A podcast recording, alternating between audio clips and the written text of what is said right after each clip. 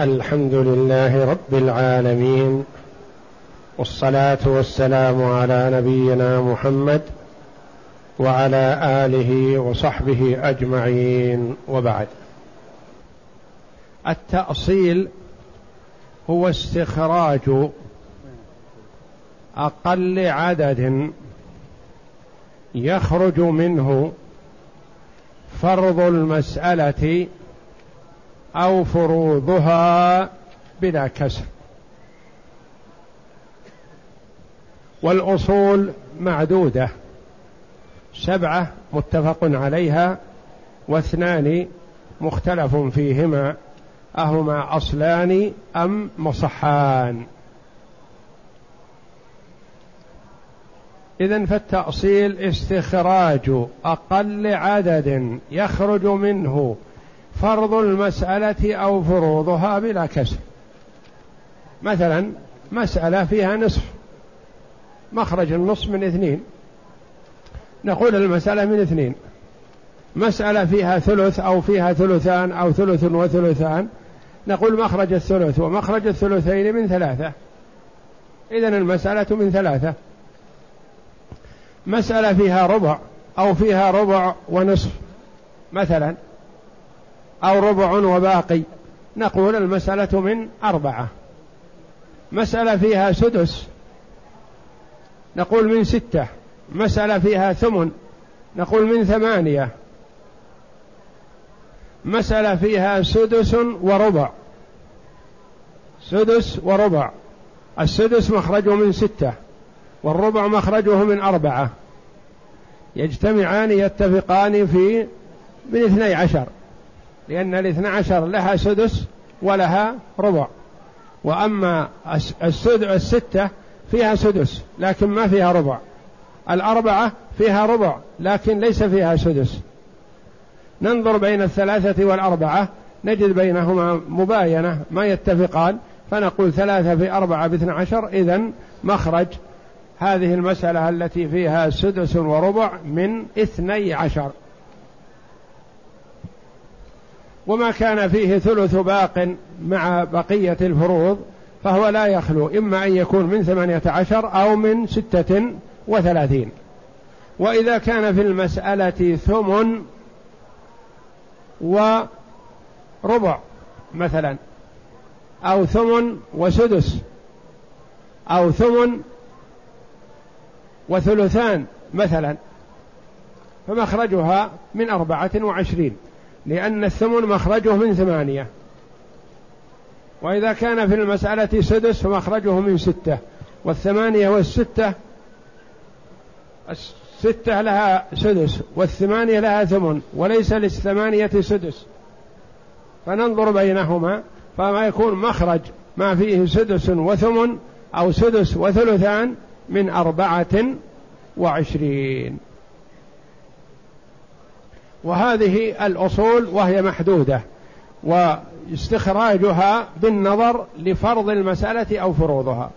فيها فرض واحد مثلا نصف من اثنين نصف وباقي من اثنين نصف ونصف من اثنين وهكذا.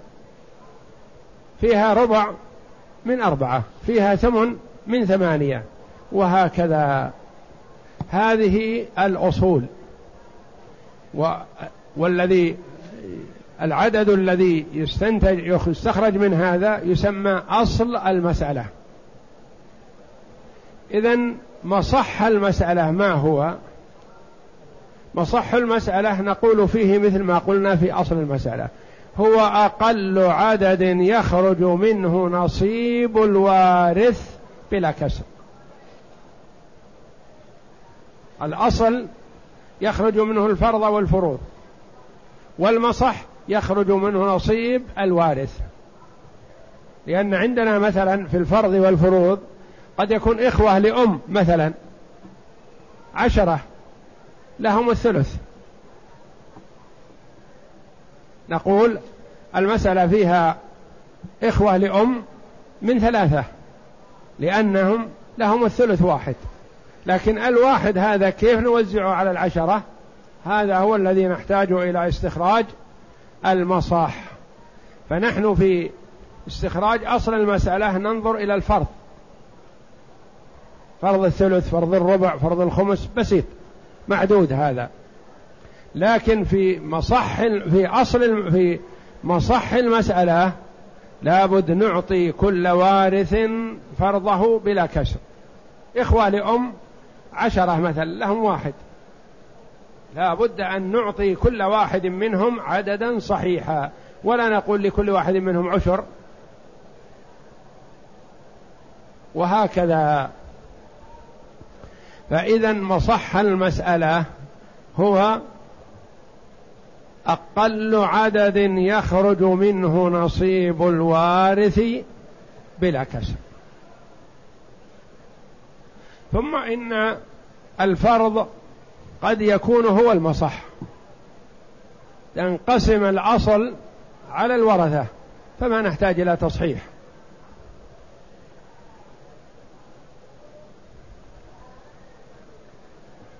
أختان لأم وأربع أخوات لأب. مثلا المسألة من ستة. لا. اختان لأم وأربع أخوات لأب. المسألة من أقل عدد وهو ثلاثة.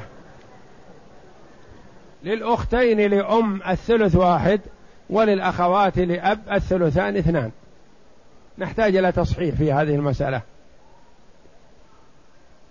مثلا مسألة فيها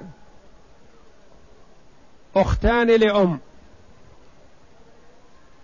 وأختان وأربع أخوات لأب. ومعهم جدة. المسألة من من ستة. ثلث وثلثان ثلثان وسدس الجدة. المسألة من ستة وتعود إلى سبعة. للأخوات لأم الثلث اثنان وهن اثنتان. منقسم عليهن. الأخوات لأب لهن الثلثان أربعة وهن أربع منقسم عليهن. الجدة لها السدس واحد تأخذه. إذا صحت المسألة من مبلغ عولها لأنها ستة وعالت إلى سبعة. الأخوات يأخذن أربعة كل واحدة واحد. لأب والأخوات لأم يأخذن اثنين لكل واحدة واحد والجدة تأخذ واحد وهكذا. الانكسار الذي مر بنا. الانكسار هو ألا ينقسم نصيب الفريق عليه.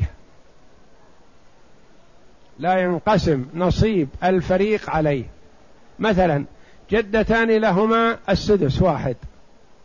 واحد من ستة. وهن اثنتان. هل ينقسم عليهن؟ لا. أخوات لأم لأم. ثلاث. والمسألة من ستة مثلا. لهن اثنان ورؤوسهن ثلاثة. لا ينقسم عليهن. أخوات لأب مثلا. خمس. لهن الثلثان من ستة أربعة. الأربعة لا تنقسم على الخمسة. وهكذا. فإذا كان نصيب الفريق لا ينقسم عليه قلنا فيه انكسار. يعني يحتاج إلى تصحيح. كأنه عايب. كأنه انكسرت يده أو رجله. وإذا انكسرت يده أو رجله نذهب به إلى الطبيب ليصحح هذا. يجعله صحيح بدل ما كونه مريض مثلا يقيمه. يعمل له أشياء تنفعه يستفيد منها. كذلك هنا. هنا منكسر يحتاج إلى تصحيح. مضاعفة العدد بحيث ينقسم. ولا تصح مضاعفة العدد اعتباطا هكذا وإنما مبني على أصول معلومة في باب الفرائض.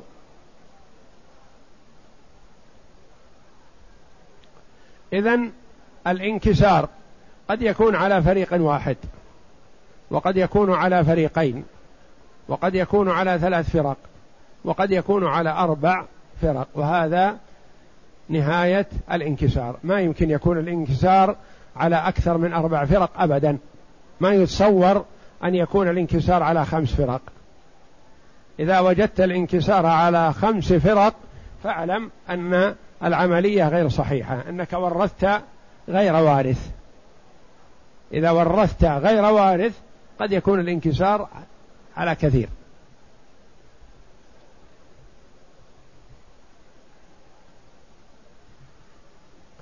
الآن نعرف إن شاء الله مدى الانكسار في الأصول المعلومة.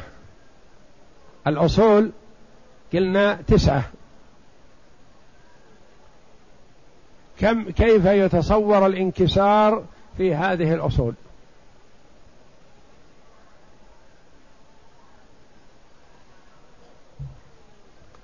متى تكون المسألة من اثنين؟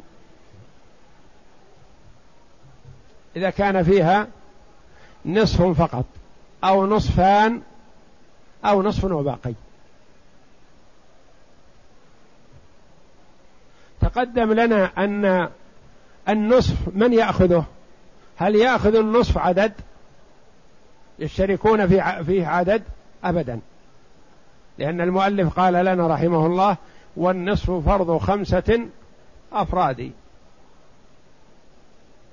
ما يمكن يشترك في النصف اثنان فأكثر وإنما النصف لواحد فقط. تكون المسألة فيها نصفان معقول. يكون فيها نصف وباقي معقول يكون فيها أكثر من نصف من نصفين مثلا غير معقول اللي يأخذون النصف؟ المسألة إذا صارت من اثنين لا يتصور فيها أكثر من فريقين أبدا. لأن إن كان فيها أكثر من فريقين فليس أصلها من ستة. وإنما إذا كان أصلها من اثنين مثلا فلا يتصور أن يكون فيها أكثر من فريقين. هذا فريق منتهى منه لأنه لا بد يكون واحد. الفريق الثاني هو اللي يمكن يكون الانكسار عليه. إذا هلك هالك عن زوجة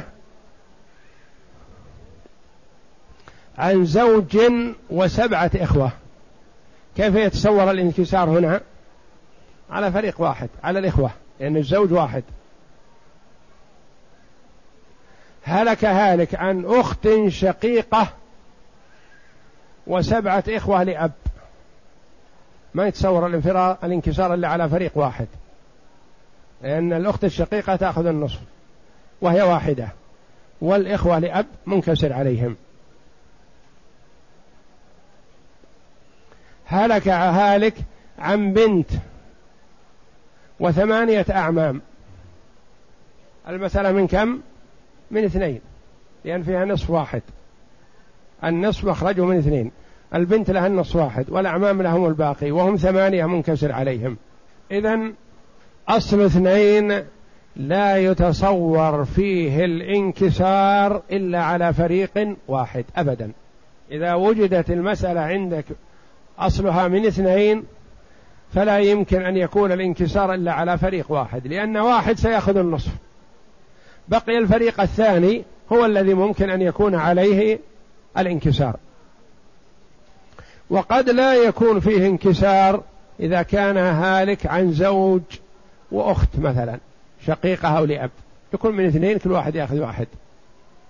لكن إذا وجد الانكسار فلا يتصور إلا على فريق واحد. أصل ثلاثة وأربعة وثمانية وثمانية عشر وست وثلاثين خمسة أصول. يتصور فيها الانكسار على فريقين فقط ولا يتصور الانكسار على ثلاث فرق ابدا. هذه الأصول الخمسة. أصل ثلاثة وأصل أربعة وأصل ثمانية. وأصل ثمانية عشر. وأصل ستة وثلاثين. هذه يتصور فيها الانكسار على فريقين فقط فأقل. يعني قد لا يكون فيها انكسار لكن إن وجد الانكسار فيها فقد يكون على فريق واحد وقد يكون على فريقين. ولا يتصور الانكسار على ثلاث فرق في هذا. الحمد لله. هذه خمسة أصول مع أصل سبق أصل اثنين هذه ستة. أصل ستة يتصور فيه الانكسار على ثلاث فرق فقط ولا يمكن يتصور يقع فيه الانكسار على أربع فرق. ماذا بقي معنا من الأصول؟ أصل 12 وأصل 24 يتصور فيها الانكسار إلى أربع فرق هذا تقسيم الأصول بالنسبة للإنكسار. أصل اثنين فريق واحد. أصل ثلاثة وأربعة وخمسة. ما في خمسة انتبه. لا تمشي بالتسلسل. أصل اثنين وأصل ثلاثة. لا. انتبه. أصل ثلاثة وأصل أربعة وأصل ثمانية وأصل ثمانية عشر وأصل ستة وثلاثين.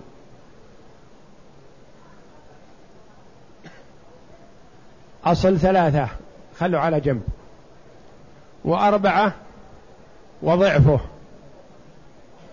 ثمانية. وثمانية عشر. وضعفه ستة وثلاثين. هذه خمسة أصول يتصور فيها الانكسار على فريقين فقط. أصل ستة في الوسط يتصور فيه الانكسار على ثلاث فرق. أصل اثني عشر وأربعة وعشرين يتصور فيه الانكسار على أربع فرق. وليس معنى هذا أنه يلزم أن يكون الانكسار على أربع فرق؟ لا. قد لا يكون فيه انكسار إطلاقا. وقد يكون فيه انكسار على فريق. وقد يكون على فريقين. وقد يكون على ثلاثة. وقد يكون على أربعة. وهو نهايته. أصل ستة يتصور فيه الانكسار على فريق واحد وعلى فريقين وعلى ثلاثة. وهو نهايته. أصل ثلاثة وأربعة وثمانية وثمانية عشر وستة وثلاثين يتصور فيه الانكسار على فريقين فقط.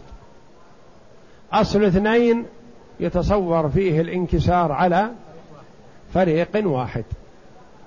هذه مكتوبة هنا ممكن تنقلونها وخلاصة الطريقة في استخراج المصح أن ننظر بين السهام والرؤوس. إذا وجد الانكسار. إذا ما وجد الانكسار ما يحتاج إلى نظر. لكن إذا وجد الانكسار نظرنا بين السهام والرؤوس. وهذا يتأتى بالموافقة الاتفاق بجزء من الأجزاء أو المباينة. فإن كان فيه موافقة أثبتنا الوفق. وإن كان فيه مباينة أثبتنا جميع الرؤوس. ثم ننظر بين الرؤوس بعضها مع بعض في النسب الأربع وهي المماثلة ونكتفي بواحد من المتماثلين والمداخلة ونكتفي بالأكبر من المتداخلين والموافقة ونأخذ وفق أحدهما ونضربه في الآخر والمباينة ونأخذ أحدهما ونضربه في الآخر. هذه خلاصة العمل بين الرؤوس والسهام وهذا يكون بالموافقة فإن لم توجد فالمباينة. بين الرؤوس بعضها مع بعض وهذا بالنسب الأربع. نأخذ واحد من المتماثلين أو المتماثلات. ونأخذ الأكبر من المتداخلات. ونأخذ الوفق من المتوافقات ونضربه في الآخر. ونأخذ كامل الرؤوس في المتباينات. اقسم. أربع زوجات وأخت شقيقة. واثنى عشر أختا لأب. وعشرة أعمام. نعم. أصلها من من اثني عشر. نعم. أصلها من اثني عشر. أعطهم. للزوجات ثلاثة. اكتب. اكتب اللي كتبت. صحح. للزوجات ثلاثة. وللأخت الشقيقة النصف ستة. وللأخوات لأب اثنى عشر. السدس اثنان تكملة الثلثين. ولعشرة الأعمام واحد. أصلها قلنا من اثني عشر. هل ننتهي على هذا؟ لا. الأعمام عشرة لهم سهم واحد. والأخوات لأب اثنى عشر لهم اثنين. والزوجات أربع لهن ثلاثة. هنا الانكسار فيه على كم فريق؟ على ثلاث فرق. طيب ننظر النظر الأول بين السهام والرؤوس. سهام الزوجات ثلاثة ورؤوسهن أربعة مباينة. سهام الأخوات لأب اثنان ورؤوسهن اثنا عشر. موافقة. موافقة بماذا؟ بالنصف. نثبت نصف الاثني عشر وهو ستة. سهام الأعمام واحد ورؤوسهم عشرة. مباينة. انتهينا من النظر الأول بين الرؤوس والسهام. الآن نريد أن ننظر بين الرؤوس بعضها مع بعض. الرؤوس بعضها مع بعض. عندنا الزوجات كم؟ أربع. الأخت الشقيقة لا نعدها لأنها واحدة. الأخوات لأب كم أثبتنا رؤوسهن؟ لا رؤوس أصل 12 لكن الآن الآن ستة لأن أثبتنا الوفق. فالنظر في الستة لا في الاثني عشر. الأعمام رؤوسهم عشرة. ننظر بين المثبتات أربعة وستة وعشرة. ننظر بين الرؤوس. عندنا رؤوس الزوجات أربعة. ورؤوس الأعمام عشرة بينهم موافقة. نضرب اثنين في خمسة بالموافقة بالنصف يخرج عشر اثنين في خمسة بعشرة. تضرب في رؤوس الأخوات لأب والمثبت كم؟ ست. وإن كان رؤوس اثنى عشر لكن أثبتنا الوفق ضربنا ستة في عشرة كم خرج جزء السهم؟ ستون. ستون. الستون هذه هي جزء السهم. تضرب في أصل المسألة اثني عشر. يخرج اضرب في سبعمائة وعشرون. لكن كيفيته؟ نقول صفر في اثنين بصفر. ستة في اثنين باثنى عشر. اثنان معنى واحد. ستة في واحد بستة معنى واحد سبعة. أصبحت سبعمائة وعشرون. وهذا نسميه المصح. نعطيهم. من له شيء من أصل المسألة أخذه مضروبا في جزء السهم. الزوجات لهن ثلاثة في ستة في ستين بكم؟ بمئة وثمانين. لكل واحدة وهن أربع لكل واحدة خمسة وأربعون. الأخت الشقيقة لها ستة في ستين. ستة في صفر بصفر. ستة في ستة بست وثلاثين. ثلاثمائة وستون لها. الأخوات لأب لهن اثنان. مضروبا في ستين بكم؟ بمئة وعشرين. وهن اثنى عشر. رجعنا إلى أصلهن. ما نظرنا إلى الوفق إلى الأصل. لكل واحدة عشرة. الأعمام لهم واحد مضروبا في ستين ورؤوسهم عشرة لكل واحد ستة. وهكذا.